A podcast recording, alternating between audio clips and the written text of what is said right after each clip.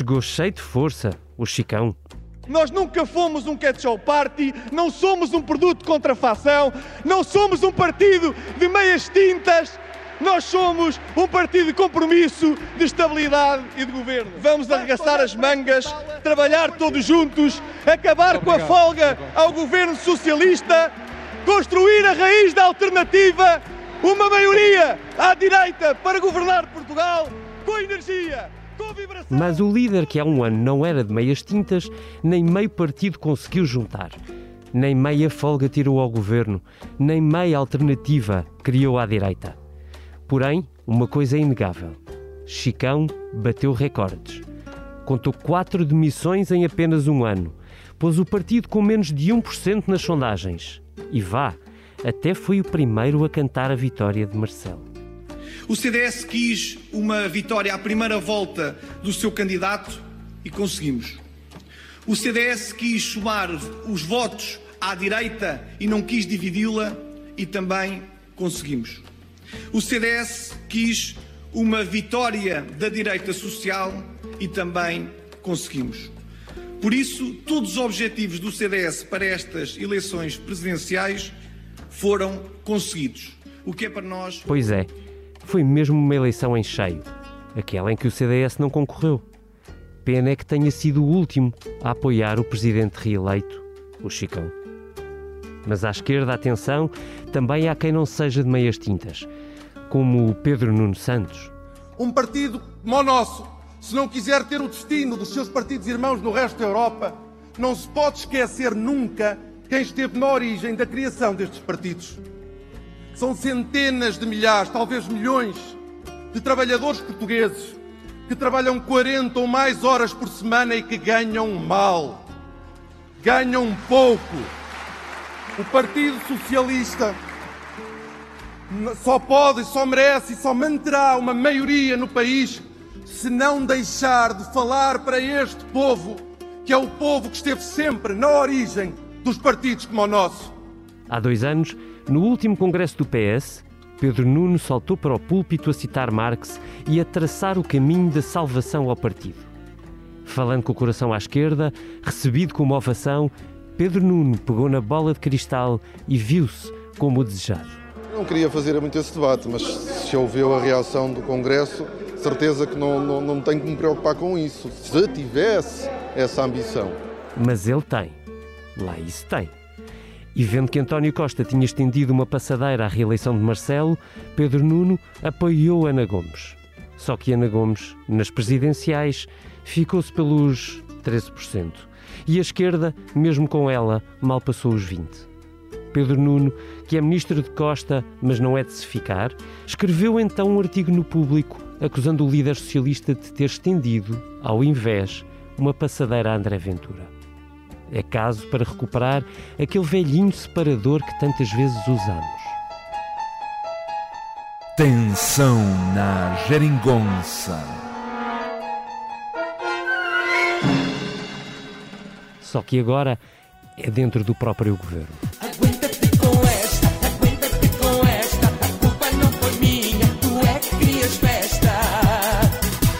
E será possível gerir um governo assim?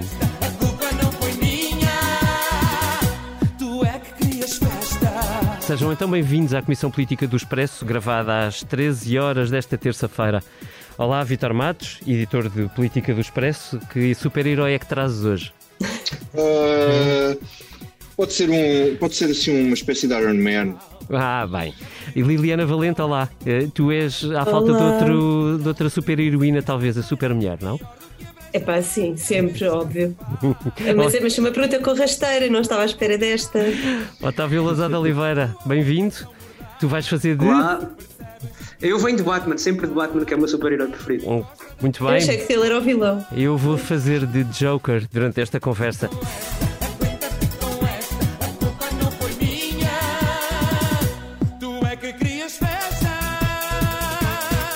Malta, vamos lá falar a sério. Pergunta 1, um, Otávio, começo por ti. Que hipóteses tem para ti Francisco Rodrigues dos Santos de se safar e de manter vivo um CDS que está neste estado, a zero nas sondagens, partido, partido internamente e já entre Iniciativa Liberal e Chega? Eu acho que tu usas o verbo certo, David. É que hipótese tem Francisco Rodrigues de Santos de se safar, e sublinho safar. Uh, porque hum, o líder do CDS até pode manter uh, a presidência do partido, pode eventualmente recaustar a direção e colmatar as saídas do Filipe Lobo Dávila, do Raul Almeida e da Isabel Menezes Campos, disfarçar esta, hum, esta, esta deserção de, de elementos da, da, do Juntos pelo Futuro, mas a questão é para fazer o quê depois? O que é que ele consegue fazer? Que mensagem é que consegue transmitir ao partido? Que segurança que os militantes do CDS e os simpatizantes do CDS podem ter de que o CDS não vai continuar alegremente a tocar violino para este caminho de absoluta irrelevância que tem vindo a fazer e que se expressa em quase todos os atos públicos que o partido tem tido nos últimos tempos. Tu um, nisso... O CDS foi, tu vês foi que nesse... irrelevante nas presidenciais. Uh, Otávio, sim, sim. desculpa interromper-te. Uh, tu, tu vês que nisso existe uma diferença entre uh, Francisco Rodrigues dos Santos e o seu atual desafiador uh, Adolfo Mesquita Nunes? Essa é a minha dúvida. Eu não sei se, se o Adolfo Mesquita Nunes pode. Eu não sei se há alguém que consiga reverter este caminho de, de erosão que o CDS tem, tem vindo a trilhar. Não sei se o Adolfo Mesquita Nunes consegue recuperar um, alguma imagem de credibilidade que o partido indiscutivelmente perdeu. Um, acho que ele tem mais capacidade para criar factos políticos, para marcar a agenda. Acho que terá maior facilidade em rodear-se de gente com qualidade, que é um problema evidente nesta direção do CDS. Esta direção do CDS tem muito pouca qualidade, fruto dos entendimentos que o Francisco Rodrigues Santos precisou de fazer para conseguir ter maioria no último Congresso. Eu tenho outra tese para isso, mas já lá vou. Podes entrar, Vitor, podes entrar. Mas podes, podes, podes interromper. Já entro, já entro. Acaba lá, não, não, ficava uh, lá outro E, e acho, acho que nesse sentido, e, e, além disso, acho que, acho que o Adolfo representa tão, de forma tão vincada, tão marcada, uma uh, linha dentro do partido que eu tenho sérias dúvidas de que consiga agregar as outras correntes que não se revêem no liberalismo que ele propõe e que ele desde sempre é de, um dos principais protagonistas no CDS.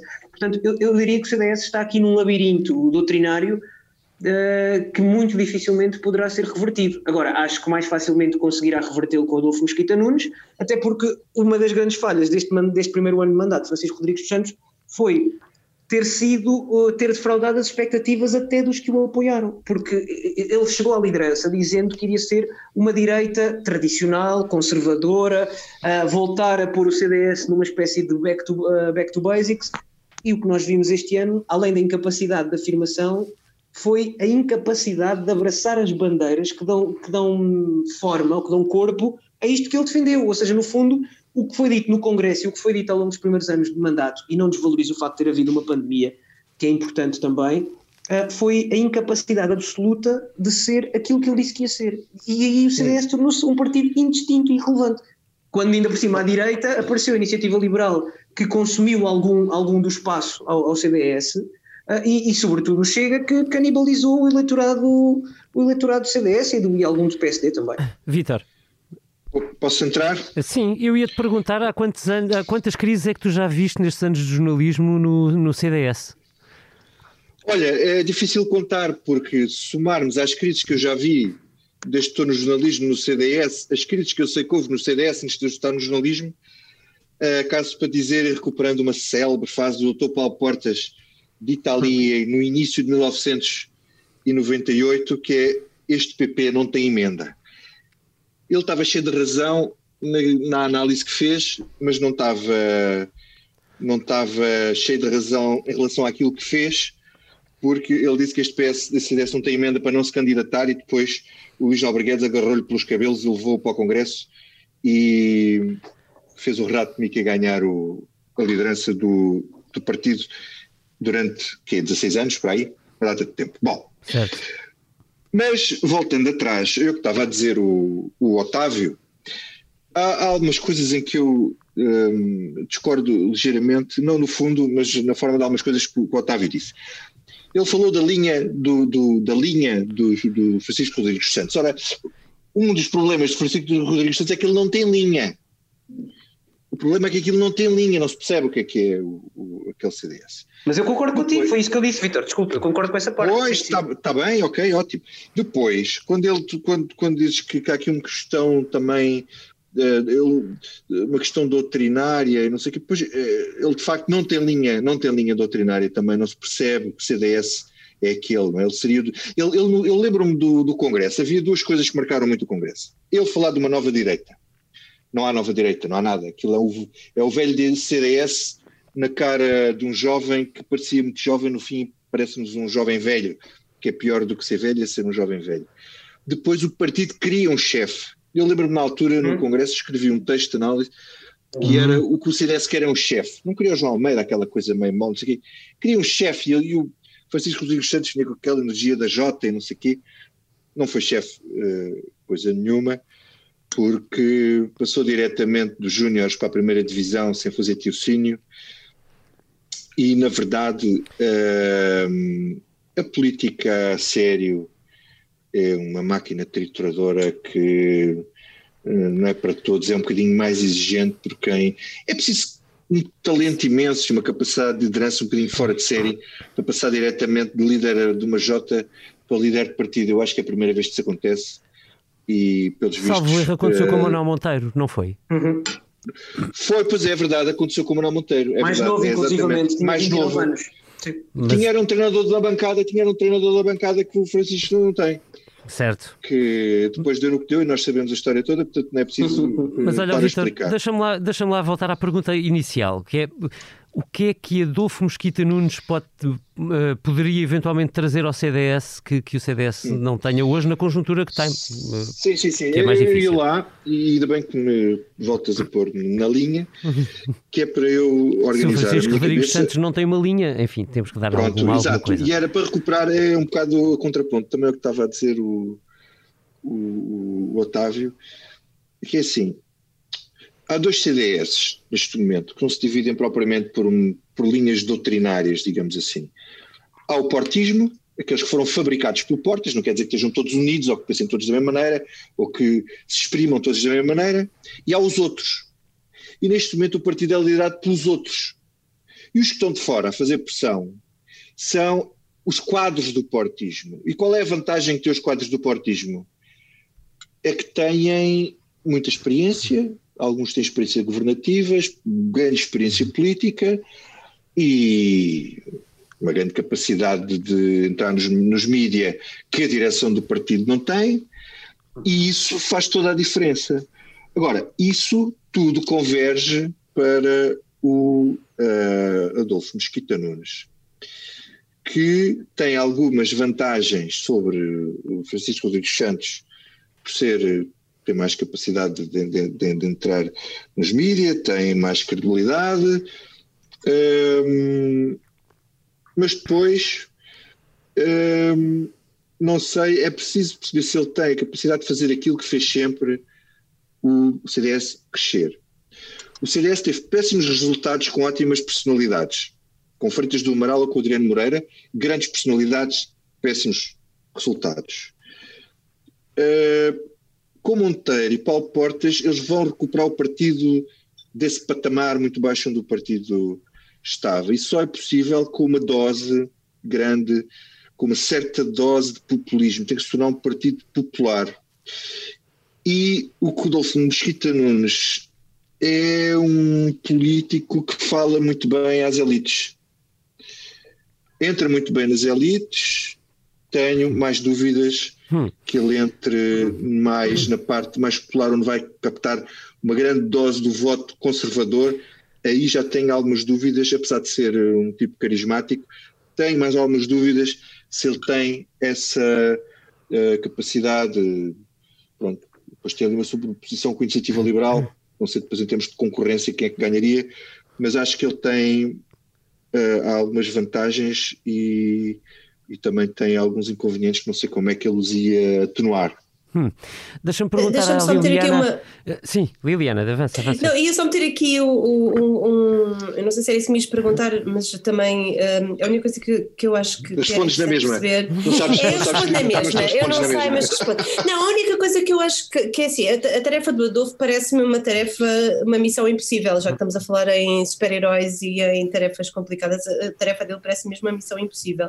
Porque nós já não estamos a falar só de um, de um CDS que encolheu aquelas pessoas, aquele, nós não estamos a falar só dos quadros, mas há muita gente que saiu, há muita gente que houve, não estou a falar destas demissões eh, que, que, que, que aconteceram direção, no início sim. do ano e que levaram a que pronto, o Francisco Rodrigues dos Santos tenha de escolher o que é que vai fazer. Mas eu acho que mesmo em termos de, de sentimento político, um, as pessoas que saíram já não voltam. E, e, muitas que saíram para a iniciativa liberal ou para o Chega, uh, e sabem que isto quando chegar a poder também, uh, também uh, é um fator muito agregador ou desagregador. E eu acho muito sinceramente que houve muitas pessoas que, que o CDS já perdeu e que não voltam à casa base. por mais que seja o Adolfo ou outro qualquer, hum. a não ser que fosse um portas. E acredito que não seja nada disso, não me ias perguntar. Não, não, eu, eu, uh, está, está correlacionado, mas uh, é uma pergunta que na verdade vale para todos, mas eu começo de facto por ti, Liliana, que é eh, até porque vês este fenómeno mais de fora. Eh, tu no, no Expresso, no jornalismo, tens tratado sobretudo a esquerda um, ehm, e, e estou curioso relativamente à tua pergunta uh, relativamente a isto. Nós sabemos que uh, Francisco Rodrigues Santos, avaliando pelo menos pelo que têm dito as, uh, as sondagens, não, elas valem o que valem, mas alguma coisa de facto valem, que com Francisco Rodrigues Santos o, o CDS só perdeu uh, eleitores potenciais e perdeu para a Iniciativa Liberal e para o Chega. A minha dúvida é se, por exemplo, com Adolfo Mesquita Nunes, o CDS poderia um, ehm, reconquistar algum eleitor, não digo do, do Chega, isso parece-me evidente que está afastado, mas do PSD. Tu achas que o achas que alguém que se assume como mais liberal pode de algum modo, tendo em conta que o líder é Rui Rio, um, conquistar simpatia dentro de outro eleitorado que não seja propriamente aquele que era mais habitual no CDS? Eu percebo a tua pergunta, mas estamos a falar de Rui Rio que diz que é mais, uh, mais de um lado ou estamos a falar do Rui Rio que faz acordos com o Chega nos Açores? É assim, por mais que Portanto, ele se queira dividir, o Rui Rio é só um mesmo, não é? Pois, eu sei, mas, mas, mas acho que mesmo o próprio eleitorado do PSD se calhar se pergunta afinal o que é que ele é. Uh, Daí mas, a minha pergunta. Olha, Olhando para a tua, para, uh, tentando perceber a tua pergunta, eu acho que o Adolfo tem algumas vantagens porque um, o Adolfo fez parte do governo de, de Passos Coelho e foi um secretário de Estado muito ativo e que fez um trabalho que foi reconhecido por muita gente uh, na questão do turismo e eu acho que isso lhe dá um, algum... Quando começou o boom? Quando começou é? o boom. Eu acho que isso lhe dá algum, uh, algum poder para falar e, e acho eu, mas, uh, ou mesmo para entrar nesse eleitorado, uh, algum até saudosista do que foi a PAF, não é? Portanto, se calhar uh, o Adolfo tem essa vantagem, mas tem uma concorrência brutal da iniciativa liberal. E a iniciativa liberal, e acho que aqui há um, há um, é um fenómeno que, que eu acho que é interessante, é que a iniciativa liberal trabalha muito bem as camadas mais jovens. E o Adolfo, podendo entrar nessas camadas mais jovens, não tem aquela máquina uh, de, de, marketing uh, que, que, cola bem junto das camadas mais jovens e que está a fazer muito sucesso. Pá, eu, eu, eu falei este, este ano, o ano passado, em 2020, com. Uh, fiz, fui convidada para conferências em, três universidades, fiz assim uma coisa online e eu percebo muito, e falei antes com os professores que me diziam isso, que a iniciativa liberal estava a crescer muito junto dos mais jovens. E eu acho que o Adolfo, para crescer uh, no PSD, uh, eh, ou no suposto eleitorado que seria do PSD, tem de ir buscar muito dos mais novos, e para isso ele precisa uh, de se distinguir de uma iniciativa liberal que, que eu acho que ele não se distingue assim tanto, porque se calhar o Carlos Guimarães Pinto, o antigo líder do, da Iniciativa Liberal, tinha razão. Se calhar o lugar do, do Adolfo já era mais ali do que propriamente no CDS. Otávio, queres entrar? Uh, quero. Um, eu concordo com, com, a Liliana e também acho que a tua pergunta faz todo sentido, porque, porque, porque repara, eu acho que o Adolfo de facto pode ir buscar eleitorado ao PSD, uh, mesmo que nós tenhamos um PSD quase com duas cabeças. Nós temos, por um lado, o PSD do Dr. Rio e o PSD do Sr. Rui. Um, que é o PSD moderado, centrista. Um, qual é que, é o Jekyll e qual é que é o Hyde? O Jekyll é o. O, o Jekyll é o, é, é o PSD que Rui Rio proclama.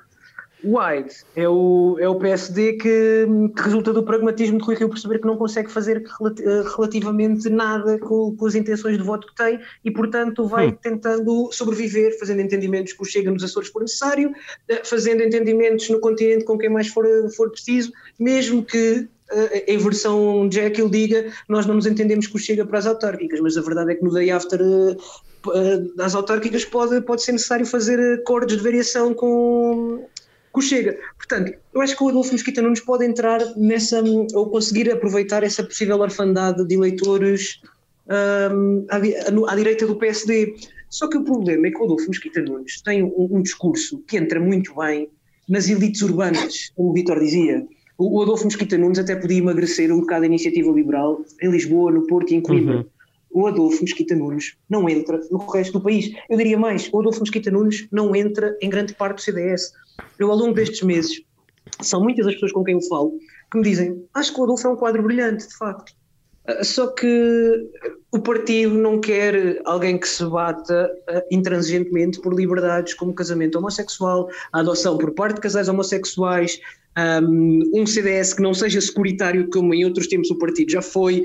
Um, e, e, isto é muito sintomático. Quer dizer, na direção do CDS posso, há, há uma posso dizer, diz, Posso só acrescentar uma, posso só acrescentar uma coisa, sim, sim. Reforçar um, um bocado aquilo uh, que tu estás a dizer. Eu, eu acho realmente que o Dolfo Mesquita Nunes podia ir buscar votos fora do CDS, mas não sei, não sei, isto é uma dúvida que eu tenho, sendo ele desde sempre do partido, uh, se ele segurava a base Sim. de apoio do partido à direita, se ele segurava a direita do partido, que é também isso que se está que se está a perder, sobretudo, sobretudo para o Chega, não é? Oh, Vitor, eu.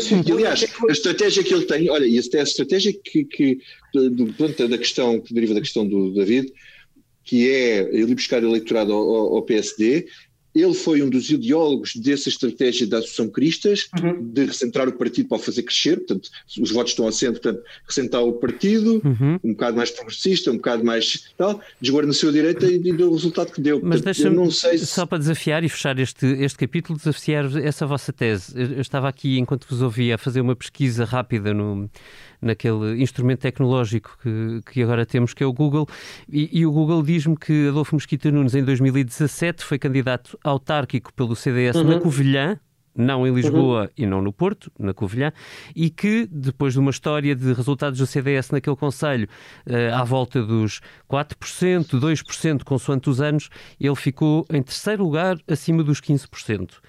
Foi o melhor Sim, resultado sempre do centrista. Eu tenho uma explicação para isso. Eu tenho uma explicação para isso. É fácil, ele é lá da terra e é uma figura pública e tem o efeito de arrastamento tem sempre nas cidades do interior ou nas terras do interior as, as figuras com projeção nacional têm sempre um valor, são sempre valorizadas acima do par se fosse uhum. alguém, alguém de lá. Portanto, acho, acho que, para além dos méritos dele, não, não, não, atenção, não estou a tirar os méritos, porque acho que é uma pessoa com, com, com imenso mérito político e intelectual. Né? E é tal coisa, só para rematar, eu acho que, na dúvida, uma linha hum, ideológica, se quisermos, uh, cuja eficácia é duvidosa, será sempre mais razoável do que uhum. a inexistência de uma linha, uhum. uh, uh, que, é o que, que é o que o CDS tem neste momento, é a absoluta inexistência de uma linha. Uh, e, e, eu acho que as presidenciais mostraram isso à sociedade. Francisco Rodrigues dos Santos mostrou que não tem estratégia nenhuma para o partido, nem para o que quer fazer com o partido, ao dizer, ao passar um ano a dar recados a Marcelo Rebelo de Sousa, a dizer que o apoio do CDS não estava em saldos, a dizer que o presidente tinha que escolher se queria ser o amparo da esquerda ou o candidato da direita, e quando chegou a hora da verdade, alapou-se como pôde à, à candidatura uh, e, e, aos resultados do presidente, tendo o CDS ficado fora de jogo. E, portanto, um, dizendo que o presidente é direita social e que, é, e que representa os valores da Igreja Católica, como se o CDS fosse um partido confessional, coisa que não me parece que nos últimos anos tenha alguma vez sido. Hum. Isto é resultado de um desespero absoluto. Muito bem. Mas enfim. Agora que acabámos com o CDS de uma vez por todas, deixem-me perguntar-vos sobre o Partido Socialista. Liliana, este artigo, Pedro Nunes, este artigo de Pedro Nunes Santos, que por acaso é ministro de António Costa, quer dizer o quê sobre o ambiente dentro do governo? Primeiro que finalmente temos ambiente que possamos comentar uh, e que não é um uníssono, uh, isso, uh, enquanto jornalista, diverte-me imenso. e, portanto, eu espero que, que isto continue para nós podermos ter alguma coisa divertida para, para comentar para quem faz PS e governo. Um, o que eu acho aqui é que isto não é, não é propriamente fácil responder à tua pergunta. Eu acho que o clima no PS está numa paz podre entre, entre dois blocos que, que não se irão confrontar enquanto António Costa for o primeiro-ministro e o líder do, do, do, do governo mas que assim que isto acabar, uh, vamos ter outra vez uma guerra uh, que há muito tempo anunciada. Hum. O, que, o, que, o que Pedro Nunes está aqui a fazer um, é marcar a sua posição uh, e fazer uma coisa um, que eu há, há, pouco falava com o Vitor, que eu não sabia se era inédita, ele diz que é inédita, eu digo pelo menos que raro será, em que há um, um, ministro que vem criticar, mesmo que seja o partido e não o governo, uh, tão abertamente como ele tem feito. Pois, eu tenho que fazer uh, um né? Estás a esvaziar o meu discurso, estás a esvaziar a minha intervenção. Já falaste muito sobre o CDS, portanto deixa-me falar agora sobre o PS. O que, o que, o que, o que este artigo do Pedro Nuno acabou por causar foi um, reações que eu achei até uh, algumas interessantes, que é mesmo pessoas que o criticavam ou que não são da aula dele, um, vieram uh, admitir que ele tem, vieram dizer que ele tem razão numa parte e noutra parte não tem. Ou seja, que há uma parte que é que o facto de um, o PS não ter uh, ido a jogo nestas presidenciais fosse porque vamos, vamos, vamos, não vamos pensar no motivo do porquê de não ter ido, mas o facto de não ter ido uh, criou palco ou deu palco uh, ao discurso e, e, e à extrema-direita do Chega. E aí há uma parte que reconhece isto. Mas depois dizem logo, pois, mas não havia propriamente uma alternativa, porque o eleitorado do PS não queria uh, que o PS se, empenhasse nisso, porque queriam Marcelo Rebelo de Sousa como presidente. Pois, eu acho Liliana, que os 70%... Era isso, era isso que eu te ia perguntar, porque eu acho que há dois dados nas presidenciais que podem ser...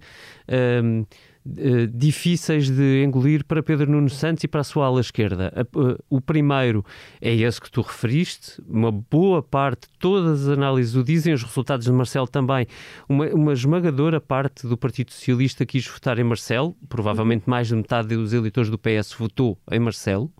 E, e, depois um segundo dado, é que eu não vi propriamente a ala esquerda do Partido Socialista empenhada nas presidenciais. Nada. É assim, o Pedro Nuno e o Eduardo Cordeiro, que, que foi quem apanhou a, a, apoiar, foram eles dois que apoiaram a Ana Gomes, também não se empenharam assim tanto, não é? Tipo, uh, uh, nós dávamos nota na edição do fim de semana que, por exemplo, uh, houve um maior empenho do Tiago Barbosa Ribeiro, que é líder da Conselhia no Porto, e que foi no Porto que a Ana Gomes conseguiu ter melhores resultados. não sabemos se também por resultado algum deste empenho ou não, eventualmente sim, porque nós sabemos que normalmente também mobiliza muito voto. Mas um, voltando àquilo que, que, que pelo menos voltando um pouco fiel. atrás, eu acho que isto não é só a questão dos dois blocos, eu acho que isto é uma maneira de ver o que é que é o PS. Tu há pouco falavas, na introdução, falaste de, daquele congresso na Batalha, onde claramente o Pedro Nuno fez aquele discurso que levantou o congresso um, de defesa da, da geringonça e na verdade, o que saiu da, da governação de, António Costa, da maneira como ele viu aquilo, foi de que ele queria o PS como partido charneira, não é? Portanto, que poderia negociar tanto à esquerda como à direita, que é uma coisa que eles não, que esta ala não quer, ou, ou melhor, eh, não é que não admita fazer acordos à direita, mas quer uma governação virada para a esquerda. Mas uh, já andou atrás do PSD pelo menos duas vezes. Sim, mínimo, mas eles admitem que o podem fazer, mas que, para coisas importantes e não sei o quê, mas que querem. também é uma questão prática, também é uma questão prática. Mas, mas querem a governação à esquerda. E, e isso é uma coisa que os divide de, de António Costa. E eu acho que aqui também. Uh, mas, mas, é... mas, oh, mas oh, Liliana, eu, eu, eu percebo que tu estás a dizer o que eles estão a dizer que eles querem uma governação à esquerda. Eu acho que esse é um dos problemas do que do, do, do que o Pedro Nuno, do texto do Pedro Nuno, mas eh, que, deixa, não, deixa, deixa-me só acabar aqui, portanto, só para, só para acabar isso, no texto que o Pedro Nuno escreve, há aqui uma, uma, uma coisa que eu acho que é interessante e que alguns socialistas têm relevado, que é, o que ele defendeu em relação às presidenciais é que tu não deves ter o Bloco Central, que é exatamente aquele argumento de António Costa, que ele faz aqui esta, usa as palavras de António Costa até para, para provocar um bocadinho, um, não quer o Bloco Central, querem uma governação à esquerda e que isto alarga o espectro político. Ou seja, aquilo que tu fizeste nas presidenciais foi encolher o espectro político, porque basicamente uh, tiveste uh, em, em, discussão a agenda do, de Marcelo Rebelo de Sousa e a agenda do, de André Ventura. A agenda da esquerda foi muito pouco debatida e, e daí ele dizer que achava que o PS devia lá estar para alargar este espectro político. Um, e é isso que ele defende para o futuro. Se isto podia ser feito nas presidenciais, eu duvido. Eu acho que o próprio também duvida, muito sinceramente, porque um, ele sabe perfeitamente que o eleitorado do PS preferia uh, Marcelo Rebelo de Sousa e uh, o resultado disso é, como nós dizemos, como dizia há pouco, é o resultado que Marcelo teve, em que ele vai buscar muitos hum. votos, não só ao PS, mas também à esquerda, também à esquerda, há que dizê-lo, e, e, e, eu não sei se, ele, se havia uma candidatura assim tão válida ou tão mobilizadora do PS. Clar, eh, claramente Ana Gomes não foi, não é? Oh, oh Vitor, deixa-me. Sim, eu queria passar-te a palavra, mas se me permitires, deixa-me fazer esta introdução rápida. Uh, claro. Nós vimos nos Estados Unidos, uh, nas primárias dos democratas, uma disputa semelhante uma disputa entre a ala progressista dos democratas e, e a ala uhum. centrista dos democratas que acabou por ser preponderante e elegeu Joe Biden o seu candidato à presidência. Chegámos uhum. ao resultado das eleições presidenciais americanas e percebemos que muito dificilmente, para não dizer uh, uh, algo mais definitivo, uh, um candidato progressista dos democratas não ganharia a, a Donald Trump, que mobilizou de facto mais gente. E, e eu pergunto-me, olhando para os resultados das presidenciais, se isto não é, ao espelho, uma antevisão daquilo que poderia ser uma liderança de Pedro Nuno Santos no PS. Uh, não, sei, não, sei se, não sei se dá para extrapolar para uma liderança de Pedro Nuno Santos, mas no que se refere ao ao, à questão da, do combate à extrema-direita, eu acho, e já escrevi um texto sobre isso, que, uh, como acho que já se provou, e como se provou nos debates, e como se provou até como nos, nos exemplos que tu acabaste de dar, que o extremismo, no caso do extremismo da direita, da mesma maneira que se combateu o extremismo à esquerda, é o centro que se ganha. É o centro que está, a vitória sobre o extremismo não é com o extremar de posições em sentido contrário. Uh, agora, voltando aqui a, a, a, algumas questões que a Liliana levantou. Certo. Em primeiro lugar, esta posição de Pedro Nuno Santos parece muito inédita no sentido em que ele é ministro do secretário-geral do PS, ele não o ataca como primeiro-ministro, mas sim como secretário-geral do PS e critica-o nesse papel, mas em todo caso eu acho que com alguns primeiros ministros em, eh, que estivessem em exercício, eu não sei quanto tempo mais é que ele era em que ele estava ministro. Eh, mas como nós já escrevemos, agora devia entrar aquela campainha da autocitação, não é, Vitor Matos? como? Como? Nós já escrevemos não sei quantas vezes no último ano, apesar da relação não estar nos melhores dias, não é? já, já não está há muito tempo, eles são amarrados um ao outro, não é?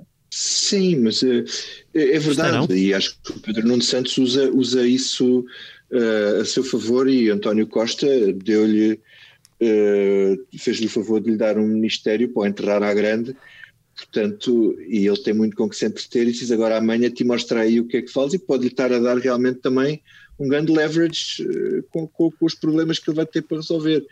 Pronto. Uh, uh, apesar de tudo, também já ficaram bem visíveis alguns problemas que eles têm dentro do governo. Uh, isto, isto, de certa forma, como era a pergunta inicial do, do David, não espelha que haja um ambiente espetacular entre as duas alas do, do PS. Uhum. E, e, e, mesmo dentro do, do, próprio governo. Para não dizer que as divergências estratégicas são gigantes, não é? Pois, e isso deve contar, Agora, imagino eu, dentro de um governo. Exato. Agora, onde eu acho que o Pedro Nuno Santos está a ver as coisas mal é, é quando ele diz que a resposta do PS, do PS tem que regressar. Acho que, ou seja, o realimento que, que é contra um, um realinhamento do PS ao centro.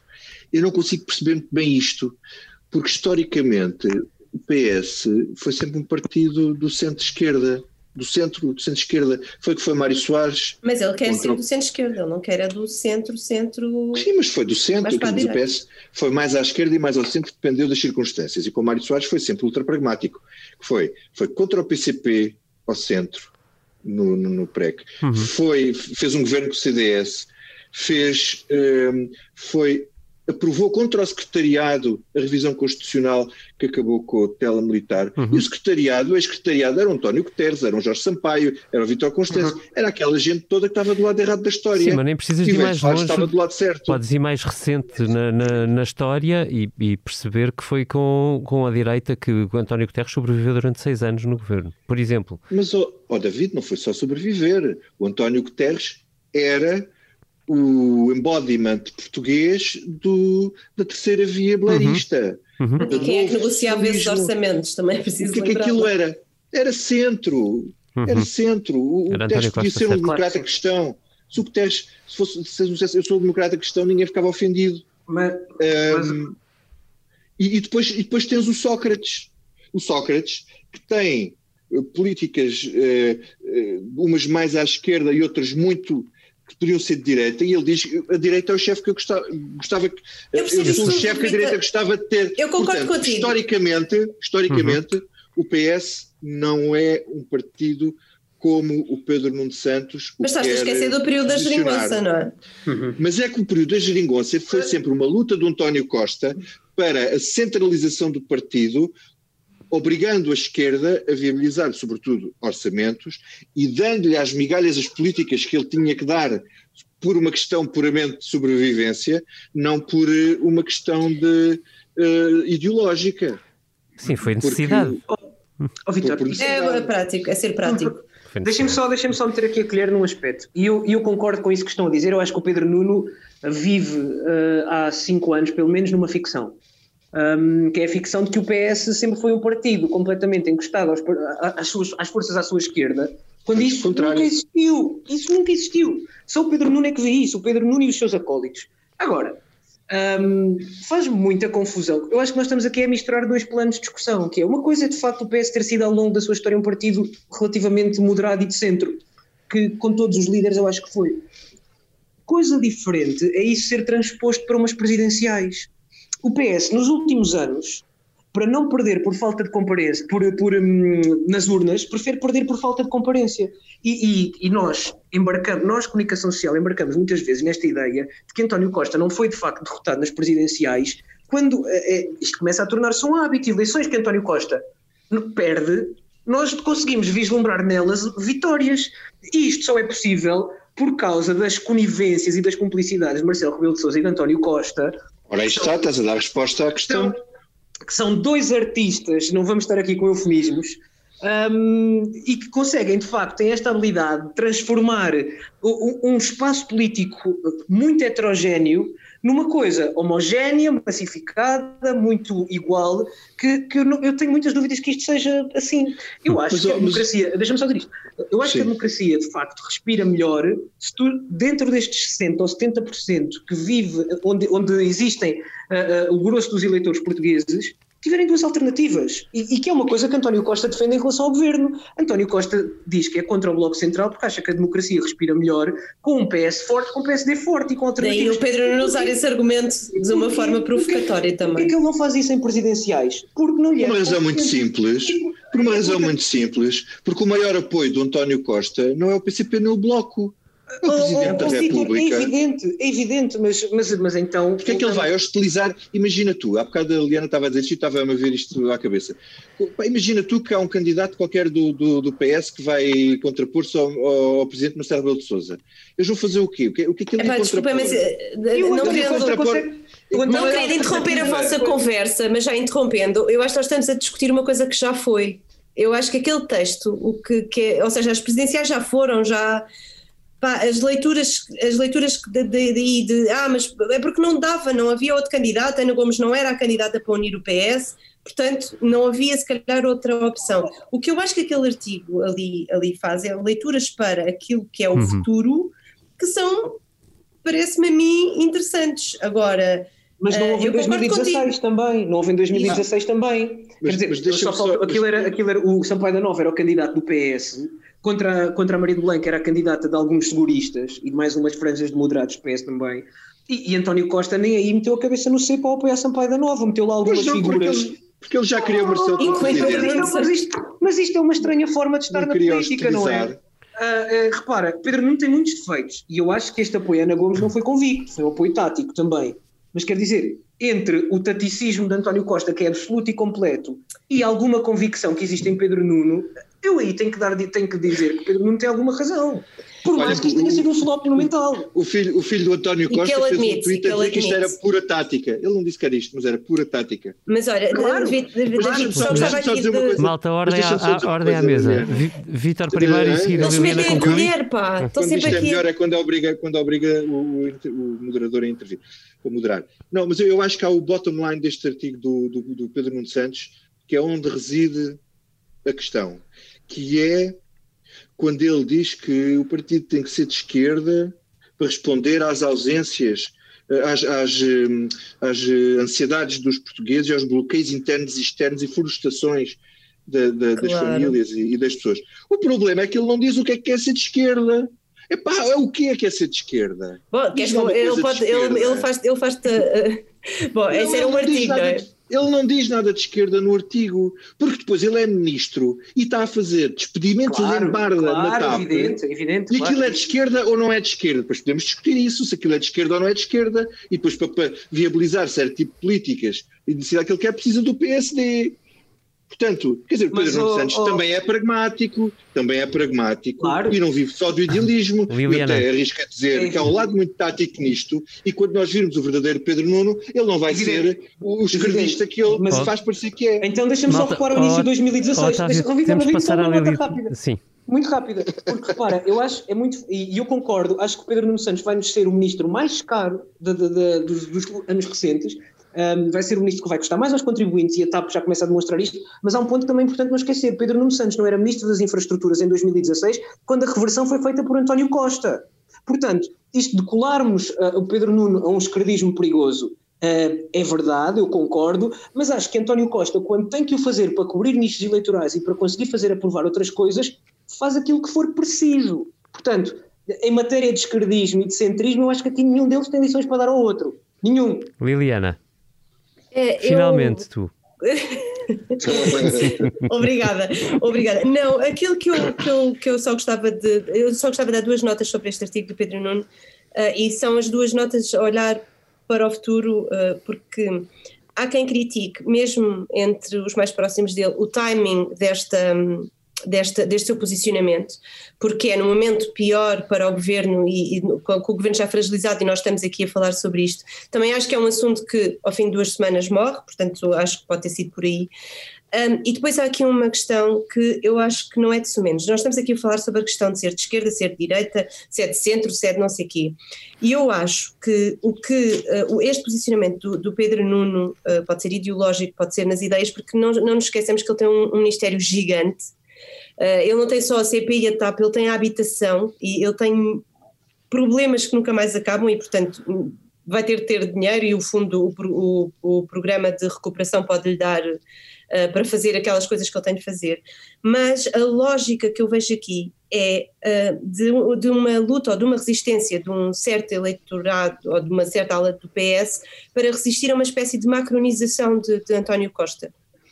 E, e, eu acho que é daí que parte esta ideia do, do, do, do artigo de uh, não, António Costa não queira ser o Macron português, porque isso encolhe o espectro e não, e não e mata a esquerda e, e, e, o partido tem de eh, responder a este lado mais à esquerda. Pronto. Isto ah, é, aquilo que, é a leitura que eu faço, ou seja, sim. não é tanto daquilo que, que, que o governo, sim. ou seja, não foi tanto aquilo que era uhum. o, o, o que é que o governo foi, mas é aquilo que ele percebe que pode vir a ser, não é? Pronto. Uhum. Mas ele faz ali uma análise, deixa-me só dizer uma coisa. António Costa. Ele faz ali uma análise que eu acho que, pá, que está errada também, mas pronto, que é ele dizer que é errado o, a estratégia de esperar que os, os, votos do centro do PSD uhum. passem para o PS por causa do Chega. Ora, eu acho que é exatamente essa uma das grandes armas do, do uhum. Costa. Ele, e o Pedro não tem uma. Eu acho que aquela estratégia também esconde uma esconde uma, uma intenção que eu acho que se forem as duas conjugadas é o ideal para o PS. As duas conjugadas que não são, uhum. não têm de ser contraditórias. O Pedro Nuno Santos a secar o bloco, como fez a Ana Gomes, ela secou uhum. o bloco com o voto útil por causa da extrema-direita, e o António Costa a buscar votos ao centro, porque as pessoas, eh, há, há pessoas de, moderadas que uh, se assustam ou não querem dar o voto a um partido, sobretudo se embarcarem, se comprarem o argumento que um voto no PSD pode ser um voto no Chega para Chega chegar à influência do poder. No futuro vamos ver os custos para o regime disso, Vitor, mas cá estaremos daqui a uns anos para fazer essa discussão. Muito bem. Estaremos. E é aqui que eu dou por fim esta parte da discussão, porque ela encaixa com o que não nos sai da cabeça. Liliana, começava por ti. Então, uh, o que não me sai da cabeça uh, são as aldrabices, as aldrabices e outros quejantes na, na vacinação. Um, nós temos agora um, normalmente estamos sempre a falar do homem que, do homem que mordeu o cão, não é? Uh, e o que eu acho agora é que cada vez que falamos de um caso de aldrabice de vacinação, agora vão parecer mil e vamos andar semanas uh, sobre, uh, a escrever sobre as aldrabices. O que é que não me sai da cabeça? Acho que não me sai da cabeça pessoas que passam mesmo à frente e, e pessoas que foram vacinar as filhas e, e foram-se elas próprias vacinar como presidentes de Câmara e de institutos de segurança social mas acho que há aqui uma questão a notar, que é, há casos distintos nisto. E há aldrabice, mas também há uh, aquela típica coisa portuguesa do desenrascanço, que é, Uh, nós temos casos, se calhar, mais graves que o da Segurança Social de Setúbal, ou, por exemplo, da Câmara Municipal de Portimão, que o Vítor dizia há bocado, ou do administrador hospitalar que decidiu ir eh, chamar a, a, mulher e a filha. Mas depois também tivemos, no início de janeiro, por aquilo que eu percebi, alguma confusão que resultou em sobras de vacinas e uh, houve algumas pessoas que para, se, para não deitarem as vacinas para o lixo foram ao que estava mais à mão por causa, é assim, há justificações para todo o tipo. E se eu acho que há aldrabice, também há aqui e é preciso olhar para porque é que há sobras uh, e há algumas explicações para o facto de haver sobras, nomeadamente porque as pessoas quando vão ser vacinadas naquele dia adoeceram ou tiveram contacto de risco ou whatever, um, e acho que tem de haver uh, uma lista de, de, espera para, se aquelas vacinas não forem todas dadas, tem de se ir a determinado sítio vacinar outras pessoas que estejam e que respeitem a lista prioritária.